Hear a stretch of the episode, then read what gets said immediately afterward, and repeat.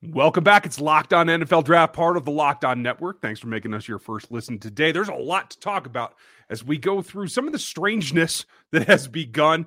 It's almost to the trade deadline. We know you guys are into that too. So we're going to talk about what makes a rookie quarterback ready to play in this league. What are the Broncos going to do now with their draft as they have traded Von Miller and a historic start for a couple of wide receivers whose draft prospects weren't necessarily at the top of their classes? Welcome to Locked On NFL Draft.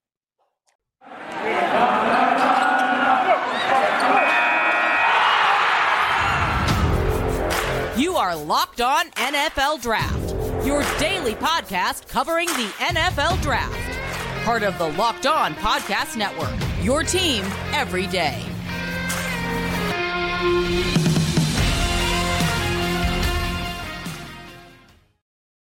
Welcome, welcome, welcome to another episode of Locked On NFL Draft. I'm your host, former NFL and AFL defensive back Eric Crocker, and as always, I'm joined by my co-host Ryan Tracy from Locked On NFL Chiefs. How you doing, man?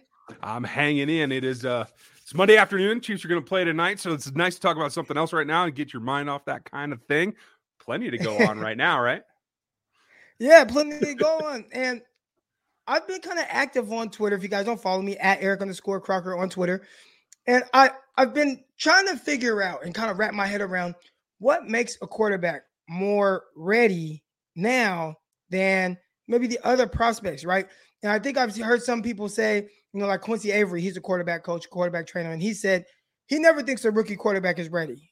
And I've heard other people say that as well about prospects. But I think when you, you know, take the pulse of Twitter and even people that talk about football, the draft media and things like that, they mm-hmm. make it seem like other people are more ready than others. You know, like I guess there's some kind of difference. So where I'm going with this, or where I kind of started thinking about this, is as a 49er, uh, person that covers the 49ers, they drafted Trey Lance.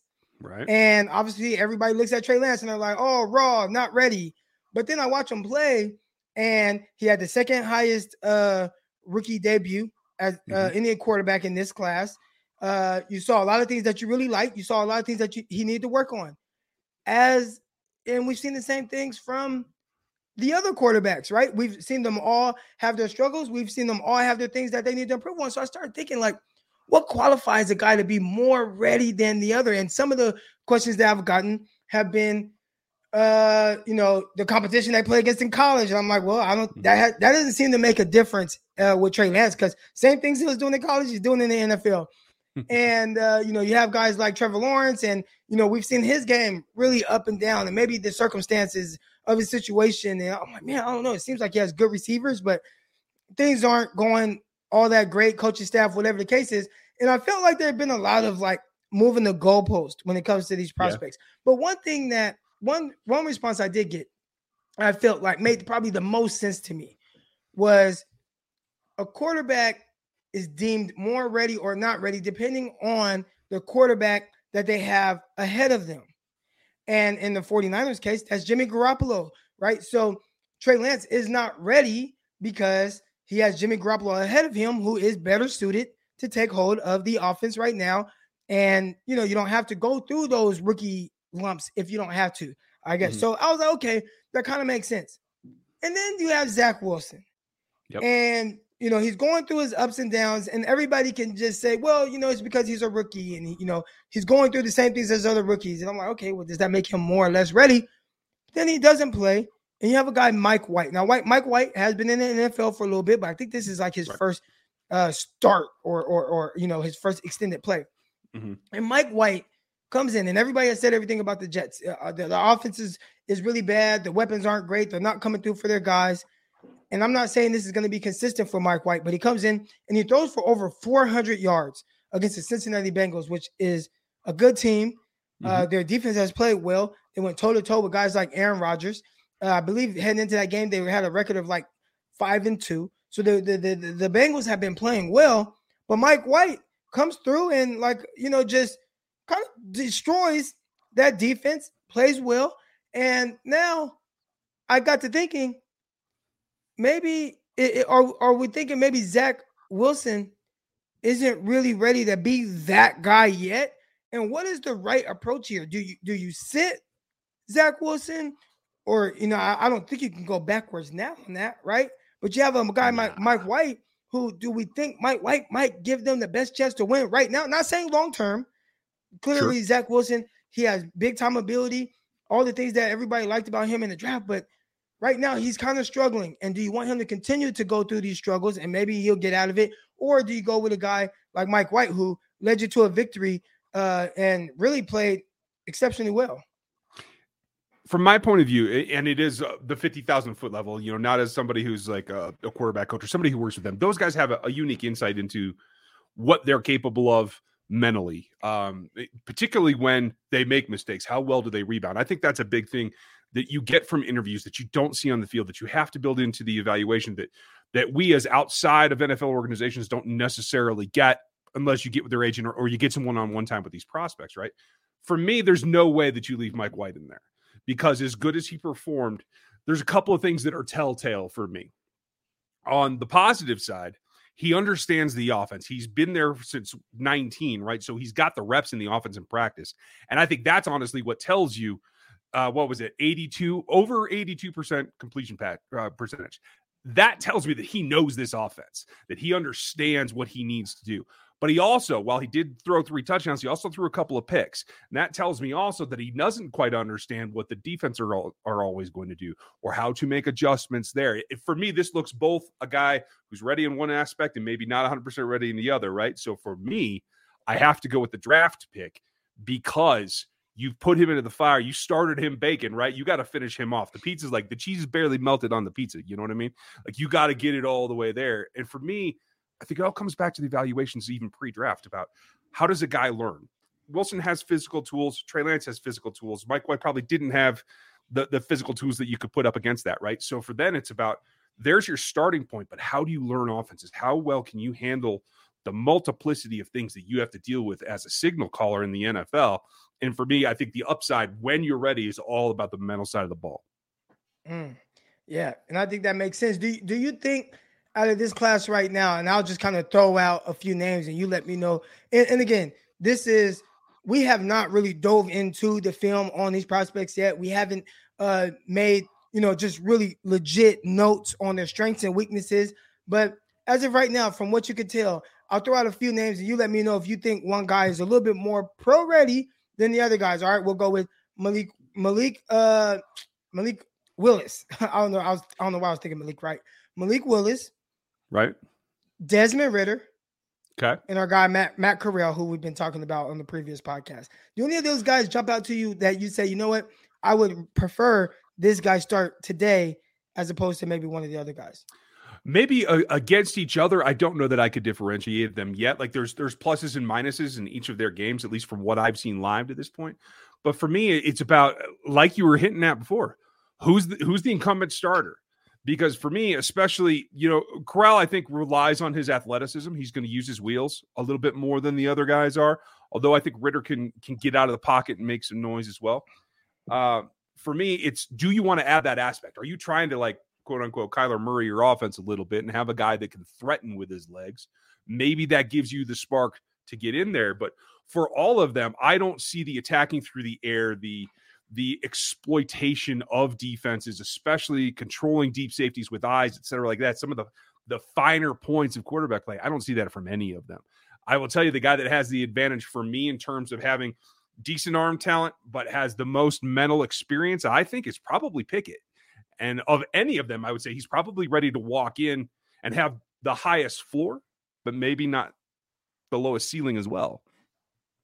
And he's also a guy, I believe this is his senior year, right? Mm-hmm. So, you know, he's kind of been around a, a, while and he's a little bit more seasoned. And that's something we're not really seeing in, you know, coming out of the draft anymore, right? I think that was something, uh, what, like in the 80s or 90s where guys would stay a little bit longer. Now, guys, are, the moment they can declare, they'll declare it, even if they are, you know, redshirt sophomores, which we saw with uh, Sam Darnold, a guy who mm-hmm. played what he played two years of college football, dipped to the NFL, and we've seen him in his transition be a little bit shaky. You know, we'll, we'll get more into a lot of these quarterbacks and the process. I know that's going to be a hot topic this offseason, trying to figure out who exactly is the guy who's going to be the most pro ready guy, who's going to be the first guy. You got the Detroit Lions who have not won a game, and I know they're going to be looking to really revamp their quarterback position. I don't think Jared Goff is the guy, but we don't know if it's that one guy in this class that's going to really help put a team over the top. But you know what? As we come back, we're going to talk about the Denver Broncos. They just had this kind of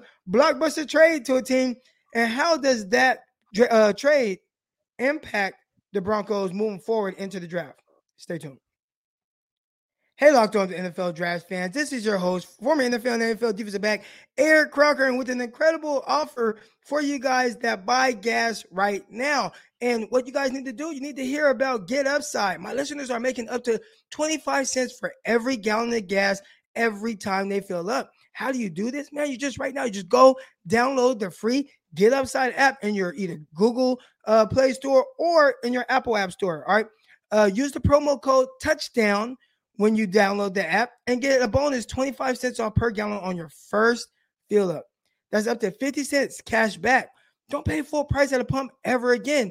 Get cash back using Get Upside. Just download the app free and use promo code touchdown to get up to 50 cents a gallon cash back on your first fill up. Some people who drive a lot, they're making as much as two, three hundred dollars a month in cash back, and there's no catch at all that is cash that gets added right back into your pockets and into your account.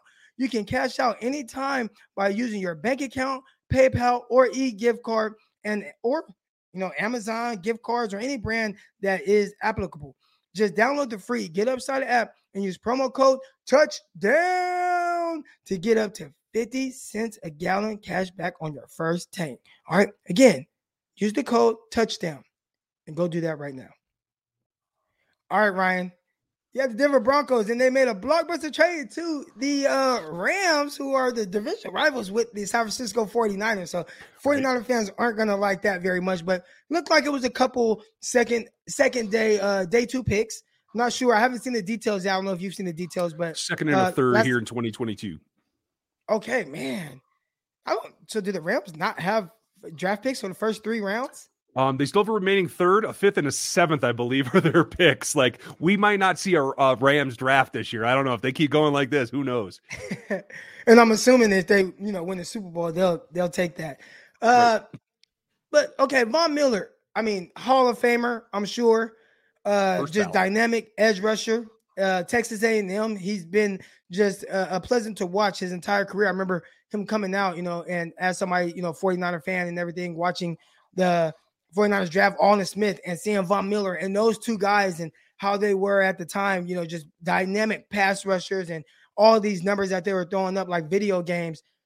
He's moved on now. He's getting a little bit longer in the tooth, a little bit older now, maybe not what he quite once was. And the and the Broncos might be going through a little transition and saying, you know what, we're going to get out from underneath the contract like that. They still have Chubb out there as an edge rusher, but they're probably going to be looking to maybe fix that position moving forward where do you where do you think they kind of head in the draft? And obviously, I know some of this depends on where they land, but there are definitely some good edge rushers in this class. I think I saw somebody yesterday say this is a really deep edge rushing class. Do any names jump out to you that might be a good fit for the Denver Broncos? There there's quite a number and i think it is it also signals a shift here. There's a lot of of maybes that go into this right? Because right now they're sitting at 500 so we got to think that they're going to end up picking I, I, don't know the end of the season is going to go so great for them so i think they're going to fall a little bit below 500 but somewhere between 16 and and maybe all the way up to eighth somewhere in that range is yeah. my guess for where they end up in this draft class. And you can't replace von miller in fact, I did a study on um, my two major metrics. Um, if you guys haven't checked out Rogue Analytics, you can check that out at rogueapc.com, where I track pressure rate and finish rate for NFL players. Do the the bear and the hawk and all the major metrics for the college guys. We'll get into that later in the in the offseason here. But he is still producing at a 15% pressure rate, which is in line with what he was doing plus minus about 3% over the last six years. So it really is just about the age and what I'm hearing is that they didn't think they were going to be able to resign him this offseason. So that plays a part of it too. So what did they do? They went and got themselves two top 100 picks. And I think that is a very, very clear signal that wherever they end, especially if they do end up right around 500 and they're that, you know, 16 ish range, that they're going to use one of those picks in order to move up to take one of the top pass rushers. But there's enough here that I think if they can't get that done, they still have their options behind them. Obviously, Thibodeaux's going to be, you know, you'd have to put a couple of six picks together to get all the way there to snag him, right? But like, is is Hutchinson on their their docket here? Have they already seen enough that they know who they want to target? I think Karlaftis might be a guy that fits in with them pretty well because I think when you look at Bradley Chubb on the other, other side, they're not necessarily looking to stay with um, a Von Miller type speed rusher first kind of thing. They're looking for a little bit more power, in my opinion. But that's also dependent on Nick, Fan- Vic Fangio staying on on the uh, head yeah. coaching spot. Who knows if that's going to happen? But I think what you're seeing is that it's just preparation for this draft to have the ammunition to move around where they need to be.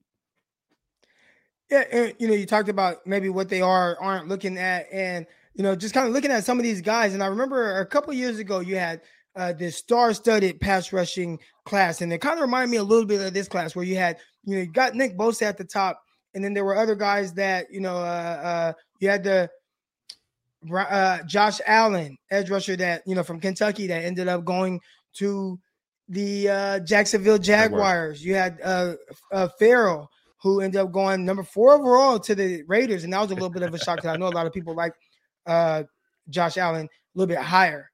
But also, you had a guy Brian Burns who slipped a little bit, who I thought from a pure pass rushing standpoint, like his moves, just the the the eh, you know his pass rush moves, his hands, his quickness, his athleticism, the versatility to be able to drop him in coverage. I'm like, man, this is a guy who I would assume people would be really high on, but he kind of slid to that mid round range, and the Panthers were able to grab him. And I look in this class, and there's somebody very similar to him, and we've talked about him already before. But the outside linebacker from Georgia, Adam Anderson. You know, again, he's kind of built a little bit more like Brian Burns. He was a guy that kind of when watching him, that was the first thing that kind of jumped out to me. I, I, don't know if I necessarily see like the polishedness that we saw from Brian, Brian Burns as a pass rusher, but just all the physical abilities are there. He still definitely has kind of that long, lean frame, and maybe has to, you know, add a little bit of muscle to that. But you think that Anderson is someone who could potentially be a good fit for the Broncos if they do kind of stand pat in the middle of that round? If they do, I, I think play strength, contact strength is going to be an issue there because they still want to have, when they go to their nickel, a, a down three point stance guy that can survive contact with what is not the most physical division in the NFL, but one that generally emphasizes tackle play. I'm not sure if they want to have him standing up or or how they'd go about making that switch. I think they want somebody more power oriented myself, but I think if you're going to go with more of a three four outside backer type, he's got to be at the very top of the list in this draft class. Right, and there, you know, clearly there are some really good edge rushers in this class, and I think uh, you know, a guy that you touched on, Aidan Hutchinson. Uh, yeah, Drake Jackson, who's you know still trying to figure it all out and bring everything together. Nick uh, Bonitto from Oklahoma. So uh, a star-studded draft class, man. I'm, I'm curious to see how this whole thing plays out, especially at the edge position, and definitely for Denver. But when we come back, we're going to talk about a couple receivers that weren't highly touted guys coming out of college, but they are definitely doing an exceptional job and on a historic pace at this point in the NFL season. Stay tuned.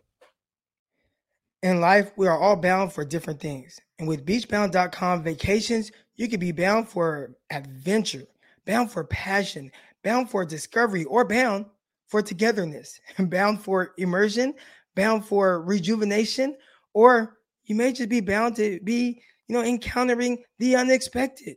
Personally, when I'm at a beach resort, I'm bound to end up at the pool or at the bar, creating my own taco flight. As long as I've got good view, good vibes, good drink in my hand, I'll be happy as can be. So, with beachbound.com, you can find the perfect beach vacation for you, no matter what you are looking for, no, no matter where you're trying to go. What are you bound for? Visit beachbound.com today. All right, Ryan, just like we all, you know, expected, you have a couple guys here, Cooper Kupp through eight games, 924 receiving yards. His touchdowns is through the roof. I mean, goodness gracious, I don't know what's going on right now. And then Deebo Samuel, again, through what he's played seven games, 819 receiving yards. These guys are on a historic pace. And I think the thing that stands out to me most about these guys, they are doing it two totally different ways. You have one guy that's doing it with just pure route running ability from the slot position, um, winning with timing and rhythm, especially with his quarterback Matthew Stafford. They're on the same page. Then you have Deebo Samuel that's really just trying to figure out how to do it any which way possible. He got a 50 yard pass on a post route. He took a, a uh, screen on third and 20. He took a screen 83 yards and just barely stepped out of bounds while diving into the end zone. I mean, it's really weird. I don't want to say weird, but intriguing to see how two guys are winning two totally different ways. And I'm really curious to see how, again, that kind of shapes the landscape of how we view receivers coming out of college. Yeah, I mean, the application of a specific skill set, I think, goes a long way. Remember, Deebo was like not a guy that they thought was going to play a lot outside. Like they were talking about him as a gadget player at times there pre-draft, and I think he's shown that he's got the versatility. It's not gadgets. It's not the little trick plays all the time. He has a number of skills that lend itself to his game. And Kupp is also a guy that I think was just under underheralded. Uh, go Eastern Washington Eagles. Good for you. Not a school that produces NFL talent a lot, right? So I, I think these two guys are very much the case in point for it's not always the first round picks that you have to have the wide receiver talent at. I mean, it's not running back where I, I clearly think that running back should be drafted outside of day one and probably towards the bottom half of day two. But wide receivers, you can still get good value later in the draft. And these guys are, are two that show that. I mean, a second round pick at number 36 and what a third in like the mid 90s, was it? No, 69. I'm Is sorry. So still. yeah, it was the top of the third at 69. Wow. So yeah, it, it's it says a lot there that you can find talent at different levels if you know what you want and you can match that talent pre-draft to what you're looking to do on the field. I, I, like the more of a defined role when you're drafting in mind rather than trying to just a lot of teams just want the best talent that they have, their total ranking overall, and will make it work. I I, I like the uh, the basketball team mentality of slotting a guy into a specific role that we're going to use in X way. Yeah, and it is just so crazy just to see the chemistry that Cooper Kupp has uh, with Matthew Stafford this early on. I think that's one thing for I hope a lot of these younger guys that are coming out of college start to pay attention to, right? Like just how to build a rapport with your quarterback to try to make that transition easier. Now, C- Cooper Kupp, he's somebody that I mean, he's been played well. He's dealt with some mm-hmm. injuries. I believe it was like a torn ACL a couple years ago, but he's had multiple thousand yard seasons. But right now, what he's doing, I mean, th- this is special. Not is kind of I don't know what's halfway because of 17 game season now, but about halfway through the season, and he's already he's almost a thousand yards, and I don't I don't know if he'd be able to continue this pace that he's on, definitely an historic pace, but if he can, I mean, we're talking about one of the best seasons of all time, and we've seen other slots have good seasons like this. You got Wes Welker, mm-hmm. uh, you know, um, Edelman. Now both of those guys they played with Tom Brady, the great, where they utilize their slot receiver. Do you think that there's a chance that Cooper Kupp kind of leads this charge in how we possibly view the slot position because right now it's tough when you look at a guy coming out of college. That's the same thing with with uh, Justin Jefferson, where a lot of people are like, "Oh, Justin Jefferson, he's coming out. Oh, he's just a slot." Do you think that mm-hmm. when you see a guy have a season like this, and maybe some of the success, success that uh, Justin Jefferson has had early on, might change people's thoughts on guys that play more in the slot in the college? I, I, think so, or at least guys that can rotate in. I think there's a lot of overlap of what you can do with a, a quote unquote slot guy and an X. Uh, I'm sorry, and a Z, so that you have your like kind of big bodied X that can lock down the line of scrimmage on the other side. But those guys can move around. You can get some matchup changes there. I think that's really intriguing to a lot of people. And and I will say this: if you're a slot receiver in college right now, you got to feel like your your stock is climbing because yeah. I think both these guys are uh, a very good demonstration of what we're seeing on the other side of the ball that a lot of people have been talking about the last couple of weeks about how much more too high safety sets the defenses in the NFL are playing. And so it's opening up the middle, uh, someplace that a, a receiver with good speed, it doesn't even have to be great speed. I think Kupp was like 462 or something. You know, yeah. he's not a blazer, but he can exploit the middle of the field where there's gaps in the defense. I think that's going to become even more important as we go forward.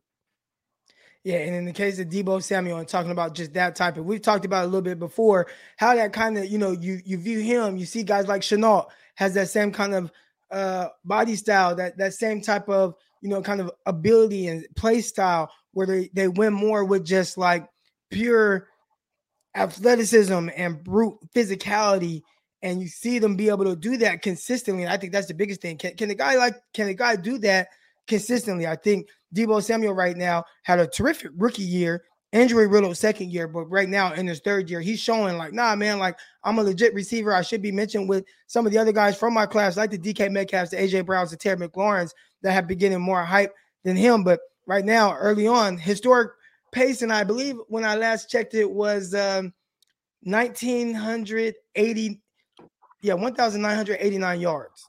That's what he's on pace with right now. Now, again, that would break Calvin Johnson's record, but also right. Calvin Johnson pl- did it in 16 games, not 17. Uh, so that's something uh, to keep note on. But man, talented receivers right now, talented receivers coming out in this class. I can't wait to start to really dive in to this class and kind of see where guys stack up because right now, man, I keep looking at Drake London and I was like, oh man, he's hurt. So I gotta gotta take my uh my fandom to another guy for the rest of this college football season. But you guys, man, stay with us. Keep it locked right here. We'll be getting into much more of these prospects and how they're looking and how their game kind of transitions to the NFL as we continue right here on Locked On NFL Draft.